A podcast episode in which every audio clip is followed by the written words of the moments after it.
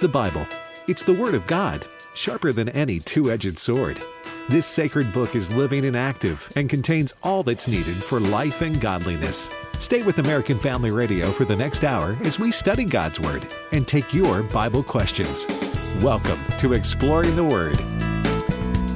Prophets, kings, kingdoms. That is what we're studying here on Exploring the Word. And we've covered a, a prophet. We're in the process of looking at the second king of the United Kingdom, and that is David. And uh, it takes a little longer to go through David's life than others. And but today we're talking about after Goliath is slain by David, he is elevated, and uh, they come back from a war after David has become a part of Saul's army and a leader and they meet them singing and dancing and playing the tambourines. And this is the song they sang Saul has slain his thousands. Man, that sounds good. And David his ten thousands. Now, listen to Saul's response to that song, chapter 18 of 1 Samuel, verse 8. Then Saul was very angry this is Bert Harper along with Dr. Alex McFarland, and we are going to discuss uh, David, but in doing so, we've got to look a little bit at Saul and David. Alex, uh, David, uh, he is a unique man. Okay, he was yes, a shepherd. Yes. He was a songwriter. He could play a music. He was a.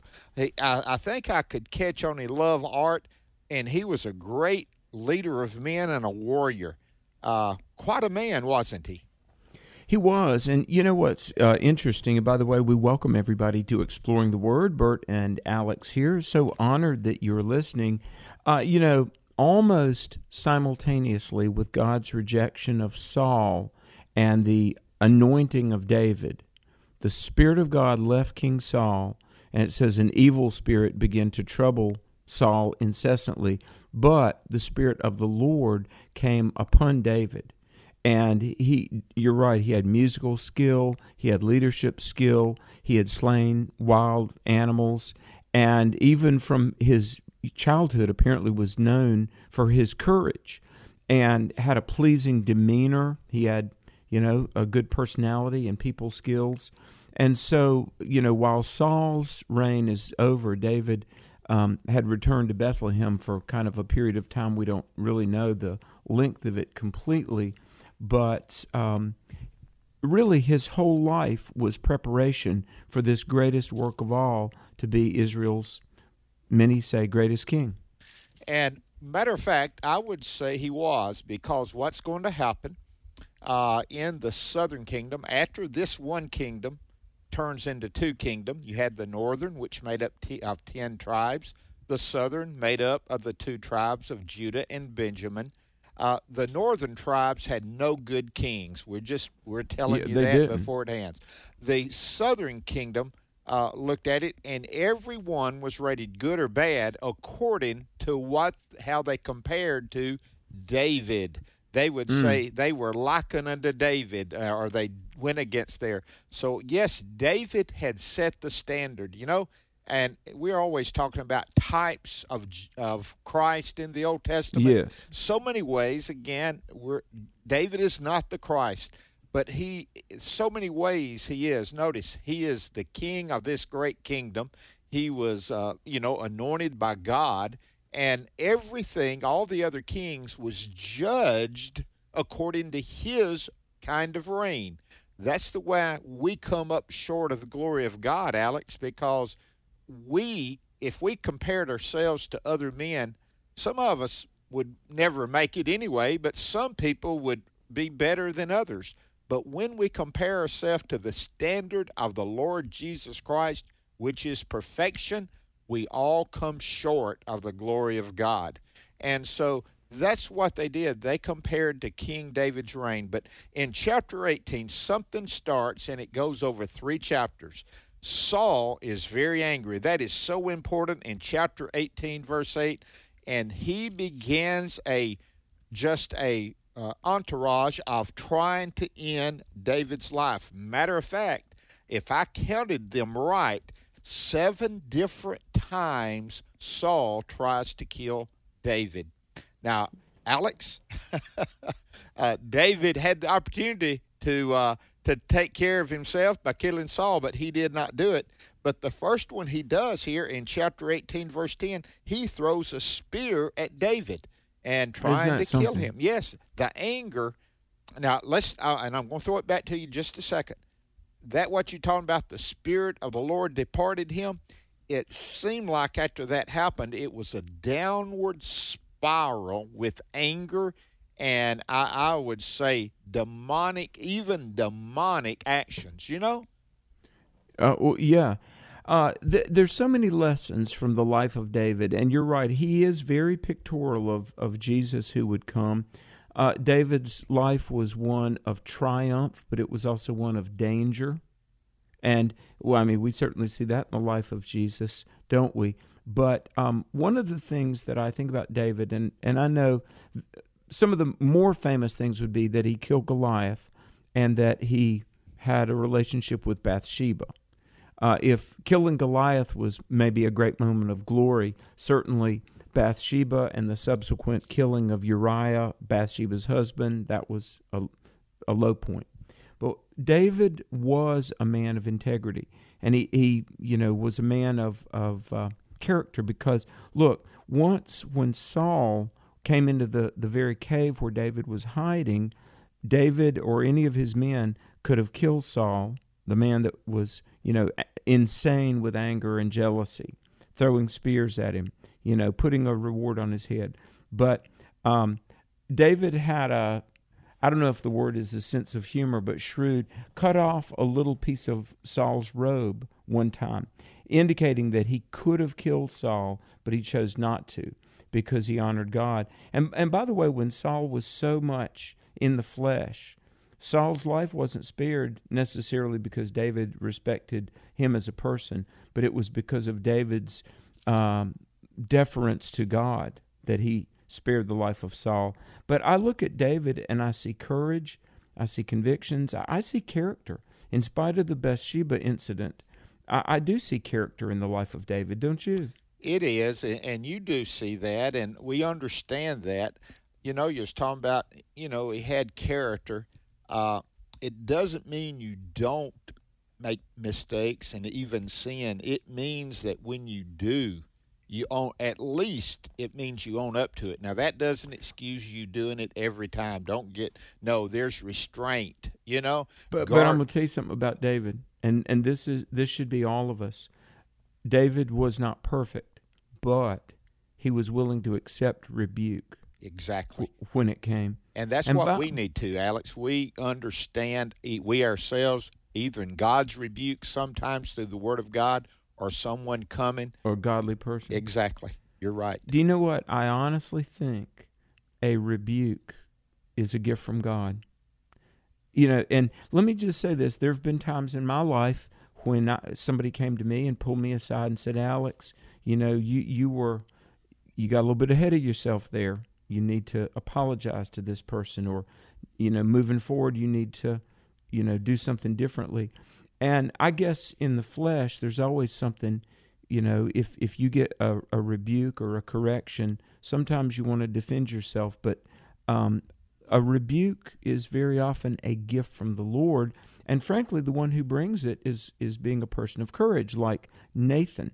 And certainly the the vignette between uh, Nathan the prophet and David is just something that's one of the most riveting encounters in all the Bible. But David, while he you know he had done something immoral and he abused his authority as king, when the godly man Nathan came to rebuke him, David received it, didn't he? He really did. And I think it has to do with the character he displayed earlier when Saul was trying to kill him. He, you know, he went to face Goliath and he said, The battle is the Lord's, you know, the Lord will deliver me. He's delivered me out of that a, a bear and a lion. God will.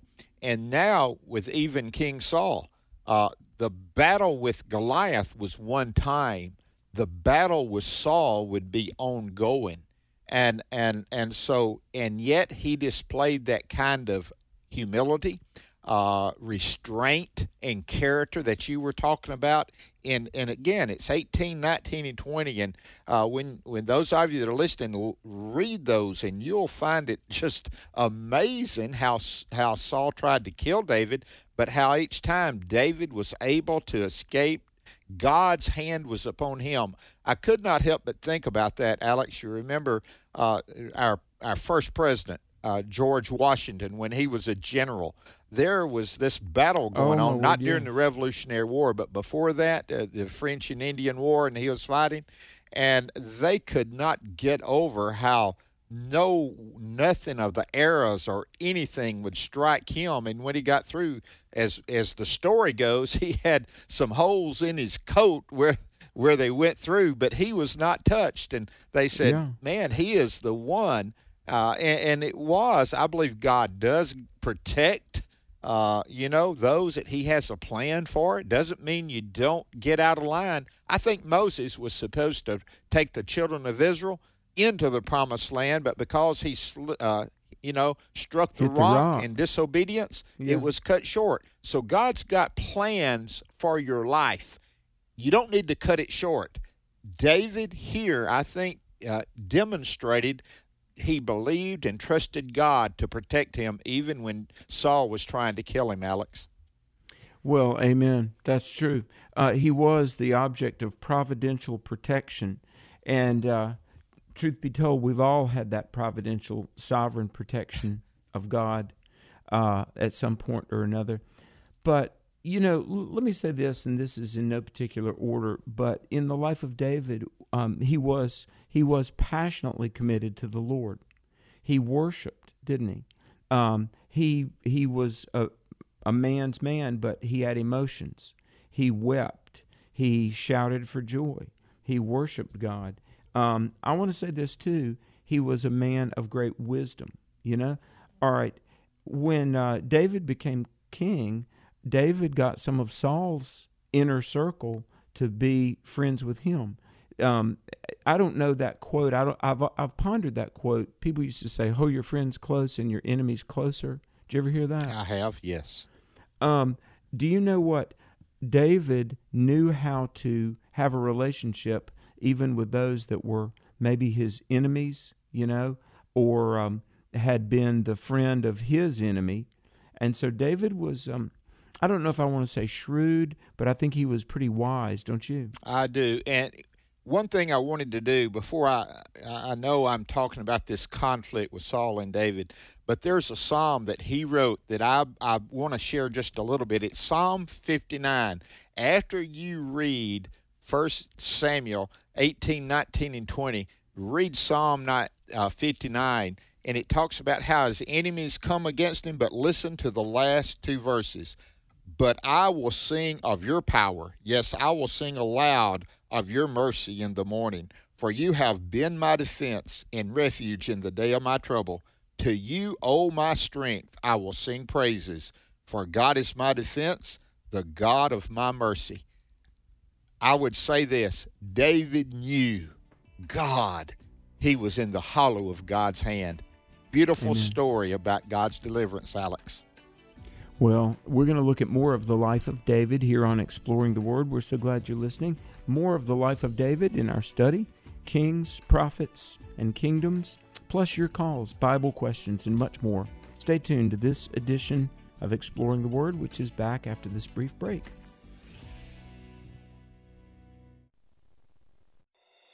This is Pause to Pray, a chance to stop down from the daily noise of life and pray for our country's leaders. Today, we pray for Julie Su, Deputy Secretary of Labor at the U.S. Department of Labor. Her office oversees work related standards, including wages, hours, and unemployment benefits. Romans 4 4 reminds us of the importance of fair work for fair wages. Now, to the one who works, his wages are not counted as a gift, but as his due. Right now, with this in mind, let's pray together. Almighty God, we ask you to guide Julie Su as she helps oversee fair employment standards in our country. We ask this in Jesus' name. Amen. Pause to Pray is a service of this station and the Presidential Prayer Team, a nonprofit nonpartisan ministry dedicated to encouraging prayer for our nation's leaders. To learn more, go to pausetopray.org.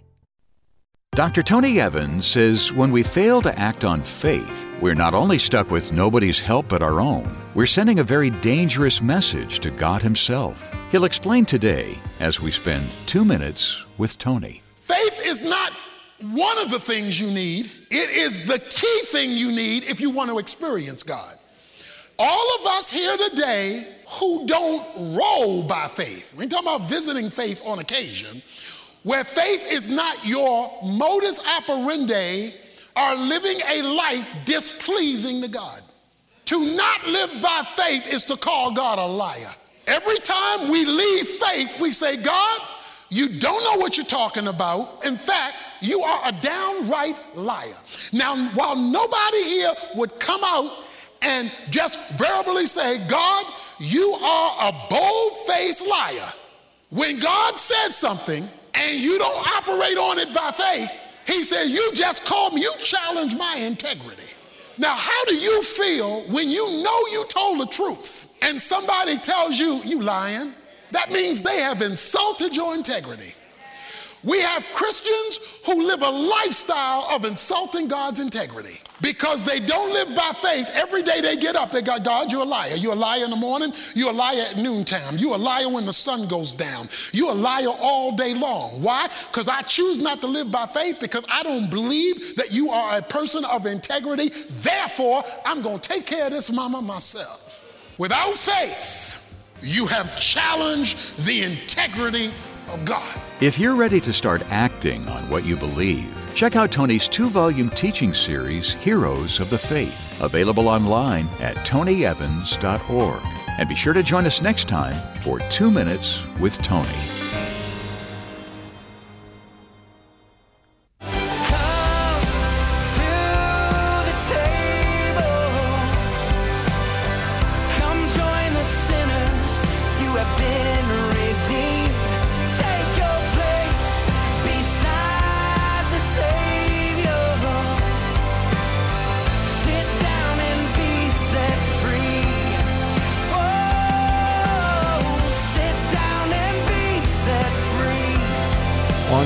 Edition of Exploring the Word, we're talking about King David. And so often in the book of Psalms, you'll see the words, a psalm of David. One of those is Psalm 27. And, you know, we've been talking about the courage of David and the wisdom and just the life of King David. Psalm 27, which is one of his psalms, says, The Lord is my light and my salvation. Whom shall I fear? The Lord is the stronghold of my life. Of whom shall I be afraid? It goes on and on. And uh, talks about uh, being in the house of the Lord, dwelling there all the days of your life. And it says, Teach me your way, O Lord. Verse 11, Psalm 27. Lead me on a level path because of my enemies. Give me not up to the will of my adversaries or false witnesses. I believe that I will look on the goodness of the Lord in the land of the living. Wait for the Lord. Be strong and let your heart take courage. Wait for the Lord. Uh, Bert, when I read Psalm 27 and we're talking about the life of David, uh, the great Psalms like that, rejoicing in the Lord, standing in the Lord, just everything in God your Savior, God your source. That was King David. It's a great lesson for us as well. It is, and we need to take the Psalms. Uh, I've when people are really struggling. Let me just suggest this: uh, for a month, especially a month with 31 days, read one proverb a day and five Psalms. And, uh, you know, Proverbs will bring you the wisdom of God beyond measure. And the book of Psalms will express your hearts and your desire for God. And you need both. You need His presence, you need His wisdom. And so I think that's great. And Alex, when we come to David's life and the confrontations, again, the latter part of the book of First Samuel is confrontation and Paul doing, uh, excuse me, David, uh, you know, what all he did, his exploits in battle, also about the demise of Saul and his. Uh, you know, going and it brings us to Second Samuel. Now, again, you may want to go back, but I felt like we need to bring this in. Finally, David has been anointed king by Samuel, But now in chapter 2 of 2 Samuel, David is officially outwardly. That was secretively. That was in Bethlehem, uh, there in the quietness of Jesse's home. But now before everyone, he is anointed king in chapter 2 of 2 Samuel over all of Judah.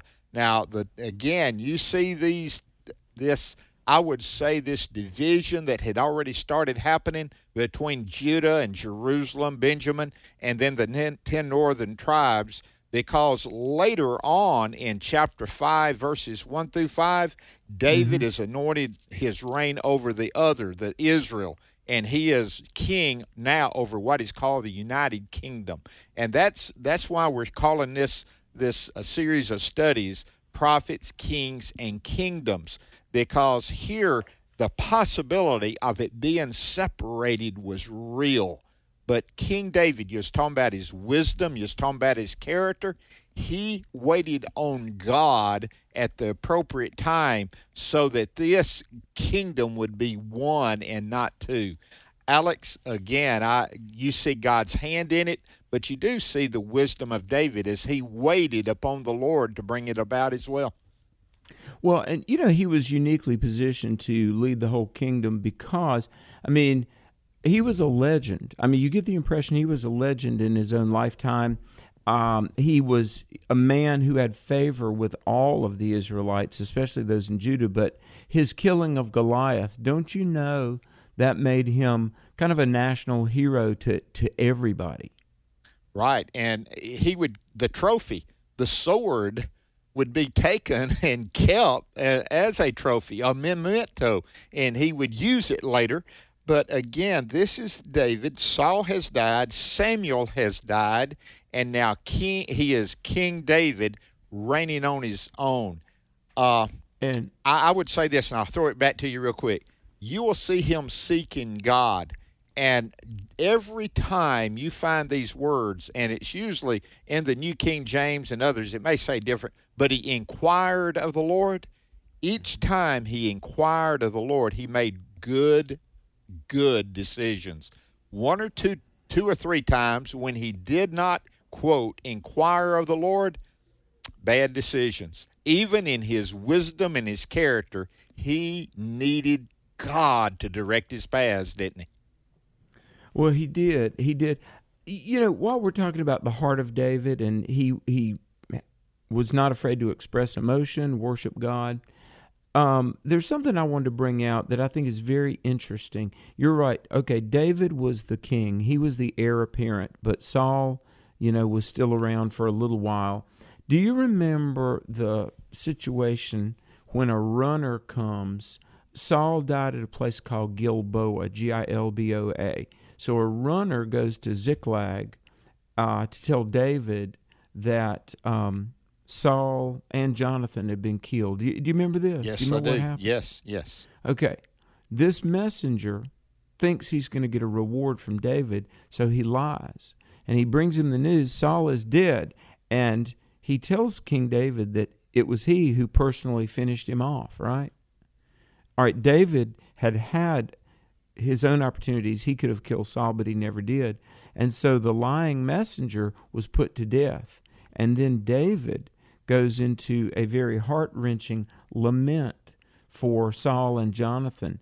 And um, this is in uh, 2 Samuel. But he says, you know, tell it not in Gath, do not proclaim it in the streets of Ashkelon, uh, or the daughters of the Philistines will rejoice and uh, the mountains of Gilboa, let there be no dew or rain. I mean, in other words, David calls for, for a weeping and a drought, really. O daughters of Israel, weep over Saul, who clothed you with crimson in luxury, who put on ornaments of gold on your apparel. Oh, how the mighty have fallen in the midst of battle. See, uh, Psalm, I mean, Second Samuel 125, that's a famous word now. But Saul had brought some prosperity. Now, this is David's mortal enemy, but he laments and basically calls for a national time of, of mourning. It reminds me um, the Lincoln Douglas debates. Abraham Lincoln debated Stephen Douglas, and it got pretty fierce. And Stephen Douglas had been uh, pretty brutal and frankly cruel in his public opposition to Abraham Lincoln and mocked his appearance and everything. And yet, when Lincoln was assassinated, they said that um, Stephen Douglas went to the Capitol and wept and looked at all the crowd, and he said, "This was the finest human being I ever met." Wow.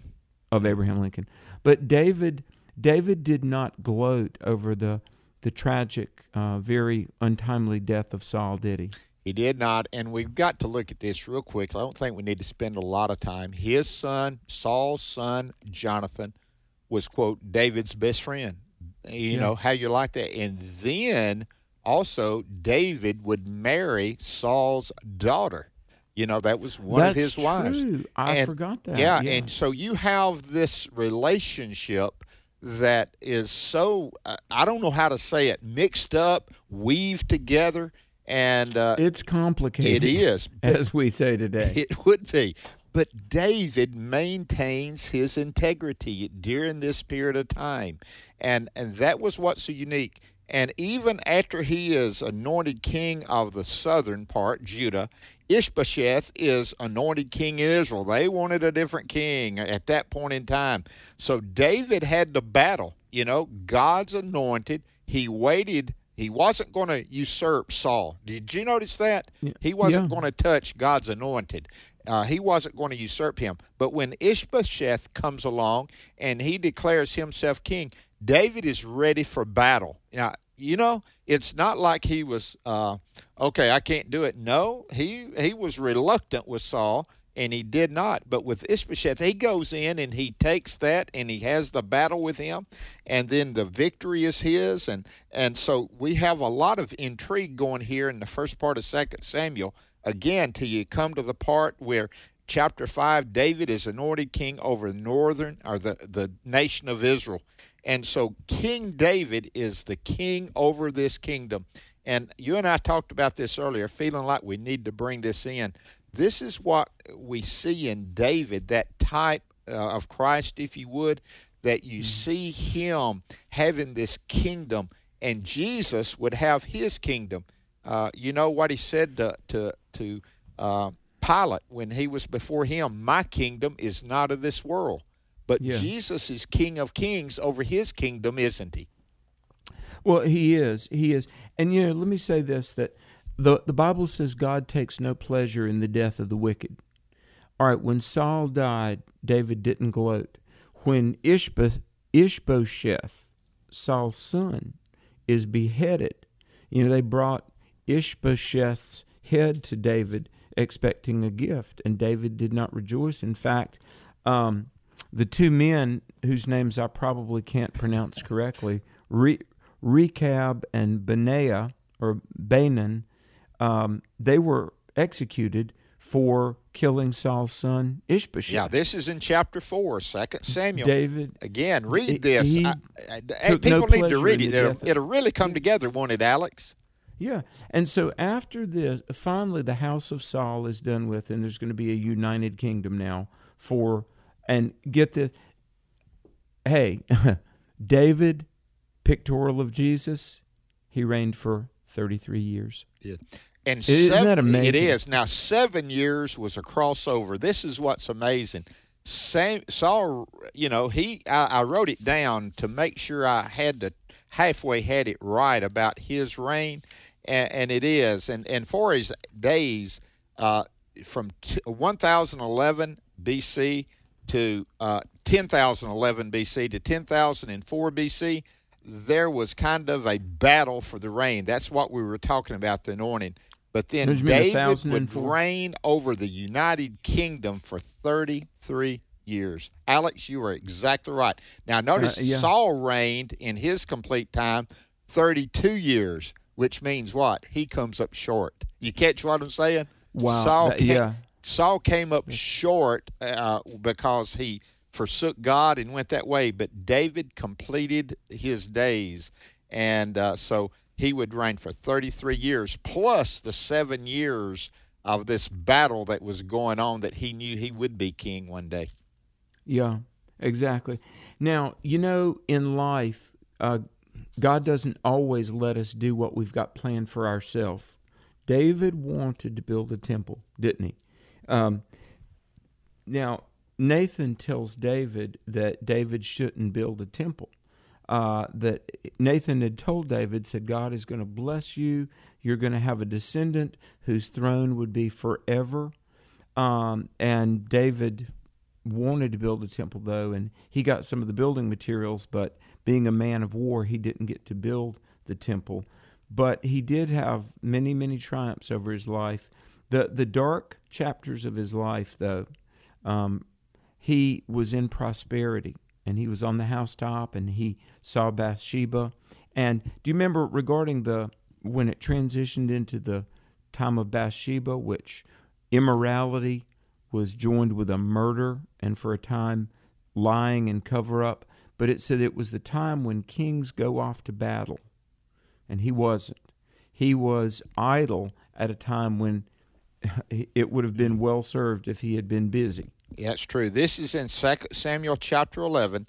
And, and again, we are moving fast because we're not doing a detailed study, but we're hitting these light, ha- highlights. And so we've seen, as you said, you set it up well, Alex, the height of the battle with Goliath, the height of his humility, refusing to kill uh, Saul, and, and him singing these songs, writing those psalms. And here it is, and again, and you said it well uh, he he was at a place where he should have been at another place. You have to watch yeah. where you. I, I, think there's some application there for us. We better watch. You remember that little song? Uh, you know, listen. Uh, be careful, little ears, what you hear. Be careful, little eyes, what you see. Be careful, little Matt. That's a children's yeah, song. That's true. But guess what? It's still doctrinally correct. You better be careful.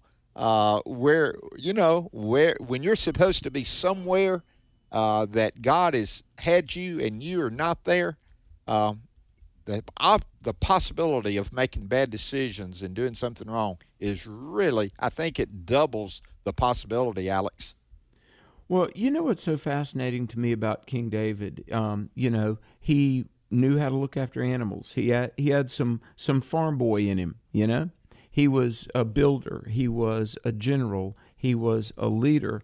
Um, fascinating person, probably brilliantly intelligent, but he his heart was all about worship.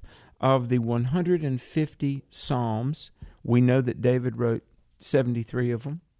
Now there are psalms. Now here's the heart of David, because the Bible says he was a man after God's own heart, and yet we often think about some of the things he did wrong. But there there were psalms of um, lament and mourning.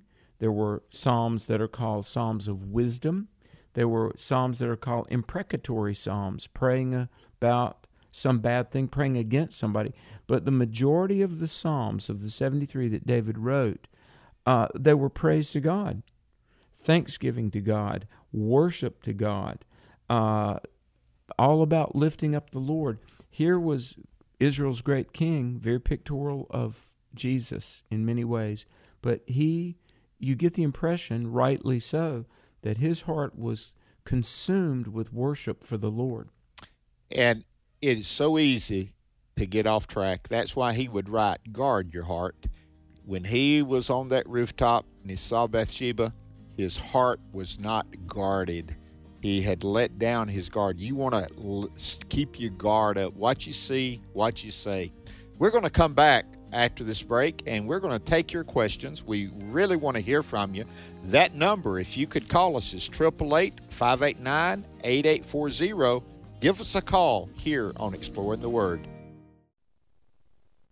In his image, delighting in God's plan for gender and sexuality. I loved it. I loved how biblically sound it was, all the scripture to back it up. The testimonies were very powerful if it's a prodigal child that has just run away or one that's caught up in same sex attraction, there's hope in Jesus. In His Image is now available on DVD and can be purchased in bulk to pass out to friends and family. Order today by visiting afastore.net.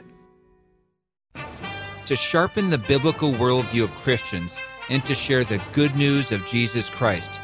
That is the mission of the Christian Worldview radio program. I'm host David Wheaton inviting you to join us this Saturday morning at 9 Eastern, 8 Central as we discuss all matters of life and faith from a decidedly biblical perspective. The Christian Worldview, Saturday mornings at 9 Eastern, 8 Central, right here on American Family Radio. But be doers of the word and not hearers only, deceiving yourselves. James 1:22. My name is Abraham Hamilton III and this is the Hamilton Minute. This scripture underscores the harrowing reality that permeates the life of many who profess to be Christians. The blessing of being a Christ follower comes not only from hearing God's word, but obeying it. James continues, For if anyone is a hearer of the word and not a doer, he is like a man who looks intently at his natural face in a mirror. For he looks at himself and goes away and at once forgets what he was like. But the one who looks into the perfect law of liberty and perseveres, being not a hearer who forgets, but a doer who acts, he will be blessed in his doing. Listen each weekday from 5 to 6 p.m. Central for the Hamilton Corner with Abraham Hamilton III, public policy analyst for the American Family Association. This is Dr. Stephen Rummage with a minute in God's Word to help you keep moving forward. Isaiah 43, verse 2 says this When you pass through the waters, I will be with you, and through the rivers, they shall not overwhelm you. In 2010, a terrible rainstorm devastated Nashville, Tennessee. Some homes flooded all the way to their rooftops. A terrified, expectant mother went into labor in her home without access to medical help. But a doctor who lived not far away was able to trudge through the flooded streets to assist her in the delivery. In spite of raging floodwaters, both mom and baby were safe. When the waters rise in your life, God is with you, and He will never leave you or forsake you. He'll lead you safely through the storm, so don't be afraid. Jesus is Lord of your storm, and He will keep you safe. For more resources, visit movingforwardradio.org. Join me every Sunday morning at 8:30 Central for Moving Forward right here on AFR. But he saves the poor from the sword of their mouth and from the hand of the strong. So the helpless has hope, and injustice has shut its mouth. American Family Radio. We've all searched for the light of day in the dead of night. We've all found ourselves worn out from the same old fight. And we've all run to things we know just ain't right. And there's a better life. There's a better life. Amen. There's a better life, and we hope you found it in Christ Jesus. He is the chain breaker. And uh, I pray that you've come to Him for salvation. We're going to take phone calls. We've got lines open, several lines open today. You hadn't been as quick as you are many times. And that number is 888 589 8840. 888 589 8840. Give us a call. Alex and I'd love to hear your question. We'd Yeah. love to talk with you, do our best to give you a solid biblical answer. So if you have that question, make that phone call right now. Alex, uh, it's always exciting to get these phone calls, isn't it?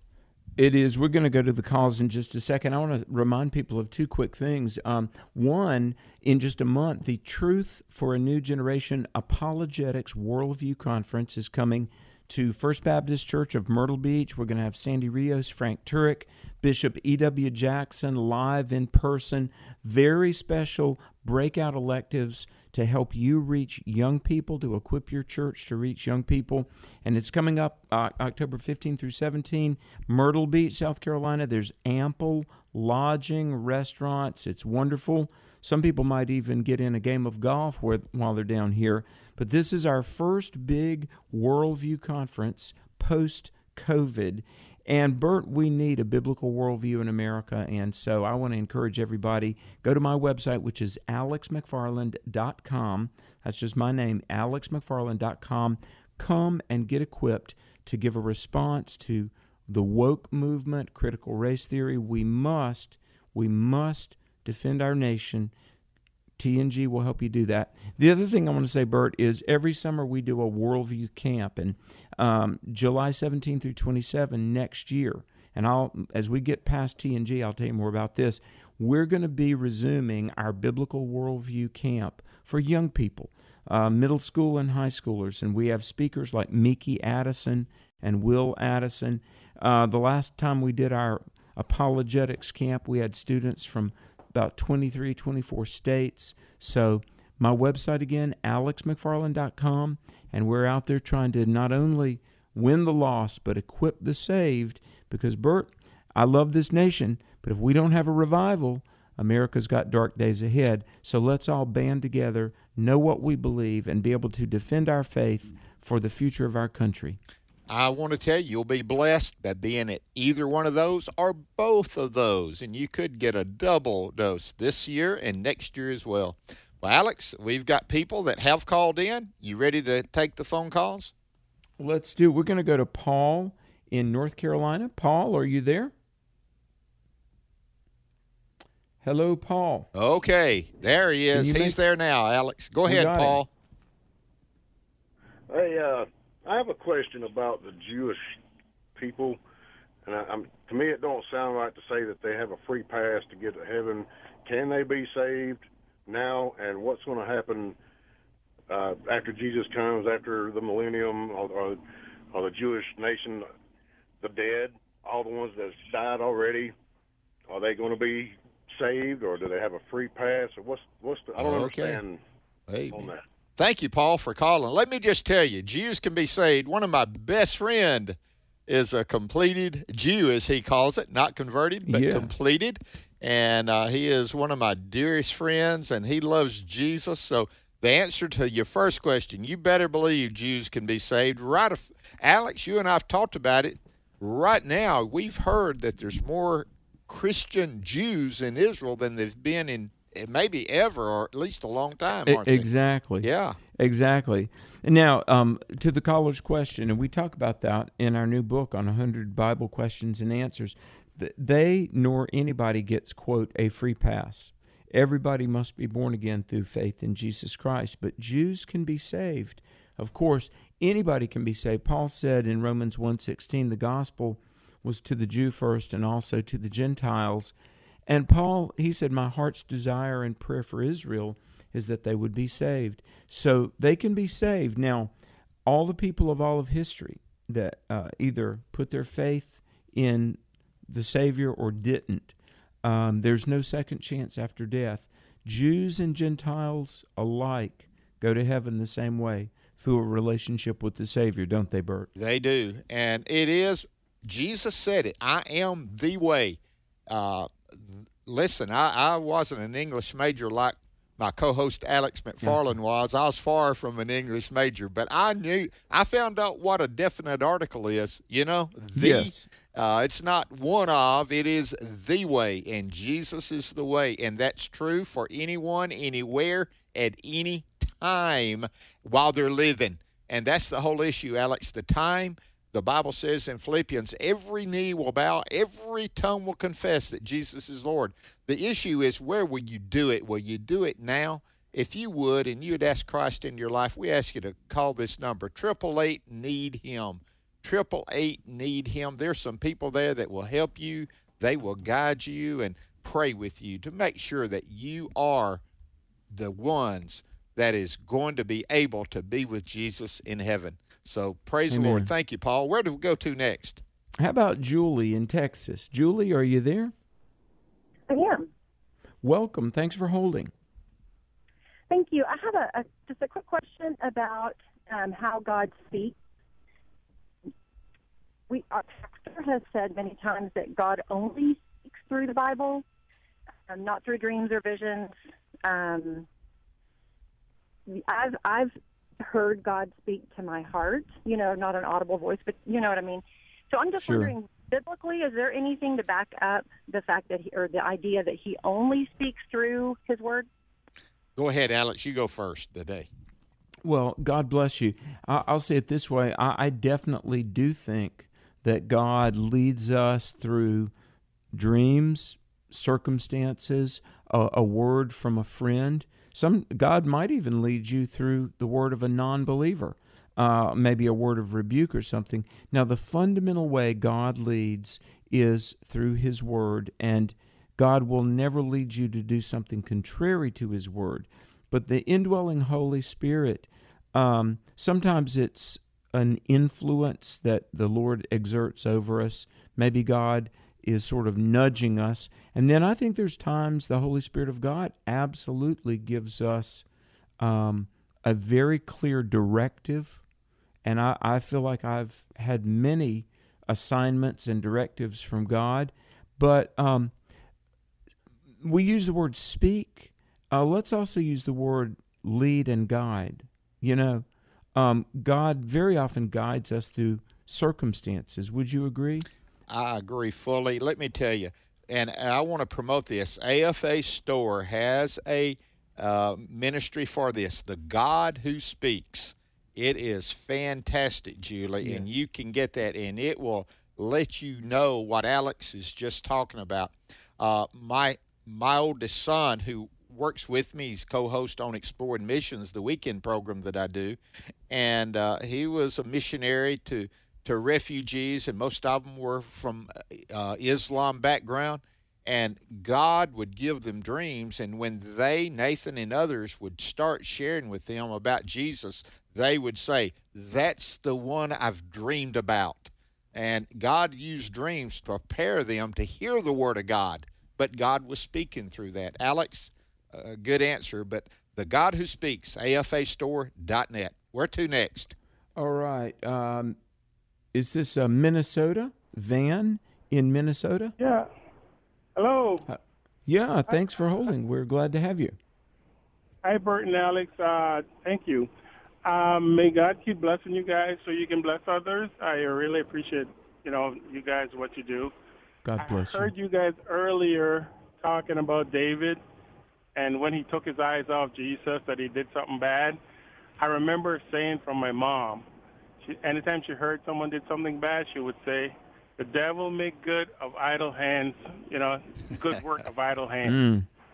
So, My daddy so really always- believed that. There's a four. There's a is true. four. It is true, though. Yeah, there's a four-letter word that we could not use. Bore or bored. It was really five letters. If I used I was bored, I want to just tell you. I wouldn't be bored for the next uh, few uh, days, Alex. My dad had plenty for me to do. And so, Mm. yeah, I, I would. They, uh, that was a great comment, Van. But Alex, I do say this. You know, keep your eyes on Jesus. Look full into His wonderful face, and the things Yes. of this earth will grow strangely dim in the light of His glory and His grace. Was it Spurgeon that said he tried to think of Jesus on the cross every 15 minutes or so? Oh yeah. And yeah. uh, if you'll do that, I want to tell you, it does make a difference. Well, it, it does, and and let me just say this too. Um, while handling adversity can be a challenge, I think it, it may actually be harder to handle prosperity. And many a person, David included, fell away into sin after great, great blessing from God. And so God will bless us, but the question is, can we handle that blessing? But thank you, Van. Great call, great question. Uh, we're going to go to Ginger in uh, Mississippi, I believe it is. Ginger, welcome to Exploring the Word. Hey, Bert and Alex. Thank you for taking my call. Um, I just got a question. I know the Catholics, they confess to a priest and have to do penance or however they do it. So, how does that differ from what they did in the Old Testament? Because in the Old Testament, they had to make, I know they had to make sacrifices, but is there a, besides Jesus, what is the difference in the way they used to do with the Old Testament in making Yeah. sacrifices and confessing their sins to the priest, and then the priest speaking to God about it. Thank you, Ginger. Thank you for calling. Thank you for listening, and we are blessed that you would. Alex, uh, let me let me start this by asking a question. Is there a difference in penance and repentance? Uh, yeah, there's a big difference. Yeah. And that there- that there big really is. difference really is the important. Now, again, when we get to that point in the Catholic Church, uh, you know, and those of you that are listening are Catholic, listen to this, and I, the difference is really, I, I think, invaluable and helpful. Go ahead. Well, and let me recommend a, a book. Um, Chuck Colson many years ago, and Charles Colson was he was a, a very close personal friend, and um, anyway, real good Christian scholar. But he wrote a book, um, and I think maybe his co-author, I'm trying to remember, it might have been Cardinal Avery Dulles, but it was basically um, evangelicals and Catholics. Uh, Right. Richard John Neuhaus, you remember that? Yes, I do. Yeah Yes. evangelicals and Catholics, uh, you know, what do we agree on now? And things like marriage and being pro life and religious freedom, and certainly the deity of Christ and the, the Bible being the authoritative Word of God. Um, Colson, as a Protestant, was working with Richard John Neuhaus, who, you know, diligently trying to clarify where we agree or where we maybe don't agree. Now, there are a lot of things Catholics and Protestants do agree on. There are some very clear things that we don't agree on. Um, you know, the Pope being the head of the church. Well, Protestants say no, fallible humans aren't the head of the church. Jesus alone heads up his church. And there, there's a lot we could say. In fact, we probably ought to do an entire show on this at some point. But the priest of the Old Testament and the confessional and the priest of the modern Catholic Church are really not the same, are they? Because while, you know, they would, in obedience to God, slaughter an animal and the priest would take it into the Holy of Holies, that was a temporary covering uh, till the blood of Jesus was shed, which was a permanent eradication of sin. But just because the Old Testament religious figures and the Catholic clergy share the word priest, they really weren't of the same function, really, were they, Bert? They were not. And again, penance, you know, that means you got to go out and you do something in order to be uh, that rest, restoration. God teaches the repentance. Uh, First John, you know, five, uh, it talks about if you repent and and turn to Christ. So that that is a big difference. We're going to try to get we- this last uh, last person in, if that's all right, Alex. Trace Tracy in yeah. Tennessee. Go ahead, Yes. Tracy. Hi, Bert and Alex. Yes, my question is okay, yes, my question is what does it mean when David said he was after God's own heart? I've always wondered that question, and I'm going to hang up and listen. Thank you. Okay. Uh, your heart is made up of your mind, your will, and emotions. Okay. Uh, now, after God's own heart, we don't have that. It's just the center of God. Uh, David desired to know God, to worship Him, and to please Him. It didn't mean perfection. No one has ever achieved that but Jesus. But he, it did mean, Alex, that he had a heart for God and he wanted to please Him and know Him. I think it's best illustrated. Let me do this and you'll have a minute to carry us out. When he when he became king, one of the first things was he wanted to bring the ark back to Jerusalem or bring it to Jerusalem. Now he did it wrong and then he dove into the Word of God and found out how to do it. But that was his heart to have God and His presence at the very center of his life and the center of the nation, wasn't it? It, it really was. By the way, David being a man after God's own heart, that's found in Psalm 89 and Acts 13. What's interesting, the wording, God says, I'm looking for a man who shares my heart. So I think it's the things that were the priority to God are the were the priority to David and could and should be the priority for us. It What's is. that? Amen. Salvation, winning people, serving God, knowing his will.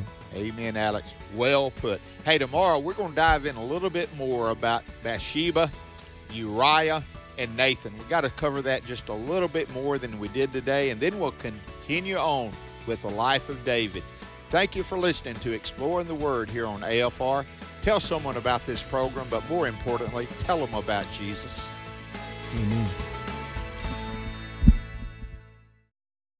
The views and opinions expressed in this broadcast may not necessarily reflect those of the American Family Association or American Family Radio.